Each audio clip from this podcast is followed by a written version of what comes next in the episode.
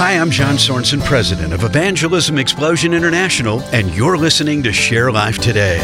It is for freedom that Christ has set us free. My dear friends, happy World Freedom Day. This holiday was started in 2001 to commemorate the fall of the Berlin Wall and the end of communist rule there. And while this was a great day for freedom, we know there's even a greater one. On that day, Christ broke the shackles of sin when he voluntarily humbled himself to become a man, living a perfect life and dying on the cross for the sin of us all.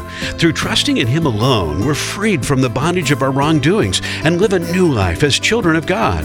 And what should we do with this freedom? Well, we should follow Jesus' example. Let's put aside our own selfish desires and instead look to love and serve others. And one of the best ways we can do that is by sharing God's grace and freedom found in Jesus with them. To learn more about how you can share the good news of the gospel with your friends and family, visit our website at sharelife.today.